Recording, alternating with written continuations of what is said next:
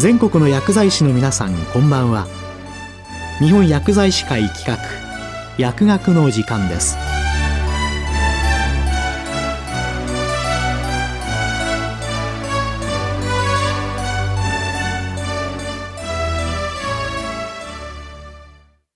今日は厚生労働省アワー再生医療統制品について厚生労働省医薬生活衛生局医療機器審査管理課坂部彩さんにお話しいただきます厚生労働省医薬生活衛生局医療機器審査管理課の坂部と申します本日は再生医療統制品についてをテーマとし再生医療と再生医療統制品についてのご説明、そして再生医療統制品に関する日本の制度についてのお話をいたします。テーマに関するご説明の前に、少し医療機器審査管理課についてご紹介いたします。医療機器審査管理課で再生医療統制品の話と疑問に思われた方もいらっしゃるかもしれません。医療機器審査管理課は医療機器の他に体外診断用医薬品、再生医療等製品についても製造販売の承認や基準等に関する業務を行っています。本日は、かの名前に含まれていない部分の再生医療等製品に焦点を当ててご説明いたします。まず、再生医療とは何かについてお話しします。再生医療とは、病気や怪我で機能不全になった組織や臓器を再生させる医療のことで、幹細胞などが用いられます。生物がもともと持つ耐性幹細胞は、限定された種類の細胞にしか分化しませんが、受精卵から作成された幹細胞である ES 細胞や、体の細胞に遺伝子を導入して作られた iPS 細胞は、様々な組織や臓器の細胞に分化します。そのため ES 細胞や iPS 細胞は再生医療への応用が期待されます。一方で再生医療技術には眼科などの課題が存在し、迅速かつ安全に実用化をするための体制が求められています。平成25年には再生医療を国民が迅速かつ安全に受けられるようにするための施策の総合的な推進に関する法律が交付されました。この法律では、再生医療の迅速かつ安全な研究開発や提供、そして普及の促進に関する基本的な方針が示されています。この方針のもと、同じく平成25年に自由診療や臨床研究については、再生医療等の安全性の確保等に関する法律が交付され、再生医療などの提供機関や細胞培養加工施設の基準が新設されました。さらに同年に製造販売について薬事法等の一部を改正する法律が交付され、本日のテーマである再生医療等製品の定義がなされたほか、その特性を踏まえた承認許可制度が構築されました。それでは、再生医療等製品とは何かについてお話しします。再生医療等製品という用語は、先ほど触れた平成25年の薬事法等の一部を改正する法律により、医薬品、医療機器等の品質、有効性及び安全性の確保等に関する法律、通称、医薬品医療機器等法上に新たに定義されました。現在の再生医療等製品の定義には、使用目的の部分を割愛いたしますと、大きく2つの分類があります。1つ目の分類は、人または動物の細胞に培養その他の加工を施したもの、いわゆる細胞加工製品です。例えば、患者自身から取った組織を培養してシート状にし、移植を行うものが該当します。二つ目の分類は、人または動物の細胞に導入され、これらの体内で発現する遺伝子を含有させたもの、要するに遺伝子治療用製品です。この二つ目の分類には、例えばウイルスを用いて遺伝子の導入を行うものが該当します。医薬品や医療機器と比べると歴史の浅い再生医療等製品ですが、日々研究開発が進められており、令和3年6月末時点で、すでに承認された品目の数は13となりました。再生医療等製品として承認された品目の数はまだ多くないものの、医療上のニーズが高い製品や活気性の高い製品が速やかに実用化されるよう制度づくりがされているところです。それでは現在再生医療等製品に関する日本の制度にはどのようなものがあるでしょうか？再生医療等製品特有の制度については後ほどお話ししますが、医薬品や医療機器と同様なものとして、主に3種類の指定制度があります。一つ目は、希少疾病用再生医療等製品を指定する制度です。この制度の目的は、医療上の必要性が高いにもかかわらず、患者数が少ないことにより研究開発が進みにくい領域の試験研究の促進です。指定の要件は、対象患者数が本邦において5万人未満であること、医療上特に必要性が高いことなどです。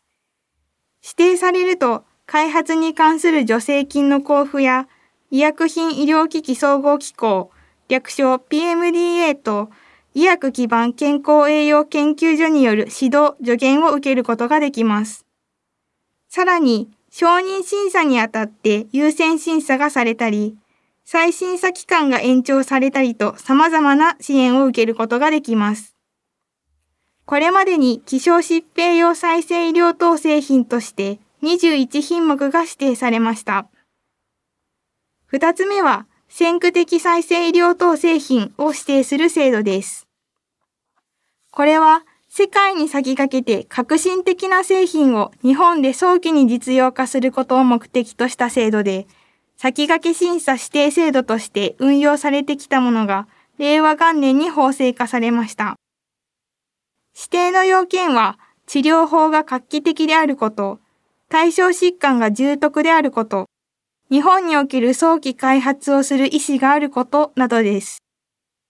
指定されると PMDA において指名されたコンシェルジュにより開発の進捗管理の相談などが行われ、優先審査を受けることができます。三つ目は、特定用途再生医療等製品を指定する制度です。この制度は、令和元年の法改正により創設されたもので、目的は小児に対する容量が設定されていないなど、医療上のニーズが著しく満たされていない製品の研究開発を促進することです。この制度に関して厚生労働省は指定候補についての要望、提案を学会などから募集しています。要望、提案がなされると専門の検討会において特定用途再生医療等製品への該当性が評価されます。そして、評価結果が製造販売業者に通知され、製造販売業者が指定を希望する場合に申請が行われます。指定されると承認審査にあたって優先審査がなされます。これまでお話ししてきた指定制度は、直ちに製造販売の承認に結びつくものではありませんが、国民皆様の多様な医療上のニーズに対応するための支援措置となっています。また、再生医療等製品特有の承認に関する制度として、条件及び期限付き承認という制度があります。再生医療等製品は人の細胞などを用いた製品であることから、医薬品と比べ均質でないという特性があります。さらに移植などの手術を伴う製品については、倫理的観点から比較臨床試験の実施が難しいこともあります。このような特性を踏まえた上で、迅速な実用化を目指し、安全性の確認と有効性の推定をもって承認を与える制度が導入されました。この条件及び期限付き承認には、適正使用のために必要な条件と、有効性を示すデータを揃えて再度申請を求める期限が付けられます。適正使用のために必要な条件として、例えば、使用できる医療施設を限定することや、前例を対象とした評価を行うことが挙げられます。他にも再生医療等製品に関しては一部流通の面でも医薬品や医療機器と異なります。再生医療等製品の製造販売業者では直接医療機関に対して販売を行うことが認められる場合がある点についてです。再生医療等製品の中には医療機関にて患者自身から採取した組織検体を原料として製品とするものが想定されます。この場合、迅速に高品質のものを安定して届けることが求められるため、製造販売業者と医療機関の直接のやり取りが認められます。最後に、令和3年8月1日の法改正施行による変更点についてお話しします。法改正施行により、再生医療等製品と医薬品において、承認後変更管理実施計画書、略称 PACMP という考え方の導入が法制化されます。もう少し具体的にお話ししますと、あらかじめ確認を受けた変更計画に従った製造方法などの変更について、定められた日数前に変更を行う旨を届け出た場合は、変更のための承認を必要としないことになります。改正前の法律下では、変更申請、審査は、すべてのデータを揃えてから行われていましたが、この制度により、あらかじめ変更計画の確認を受けた変更に関しては、短期間での審査、確認、そして迅速な変更が可能となります。以上、簡単ではありますが、再生医療等製品の概要や制度についてお話しいたしました。画期的かつ安全な再生医療等製品が医療現場に届くよう、引き続き取り組んでまいります。今後とも特に薬学に関わる皆様におかわれましては、ご協力のほどよろしくお願いいたします。最後までお聞きいただきありがとうございました。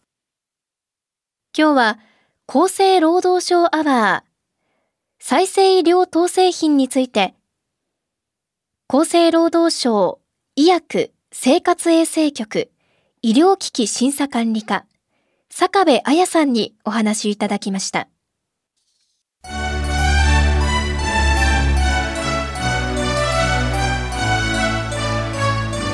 日本薬剤師会企画薬学の時間を終わります。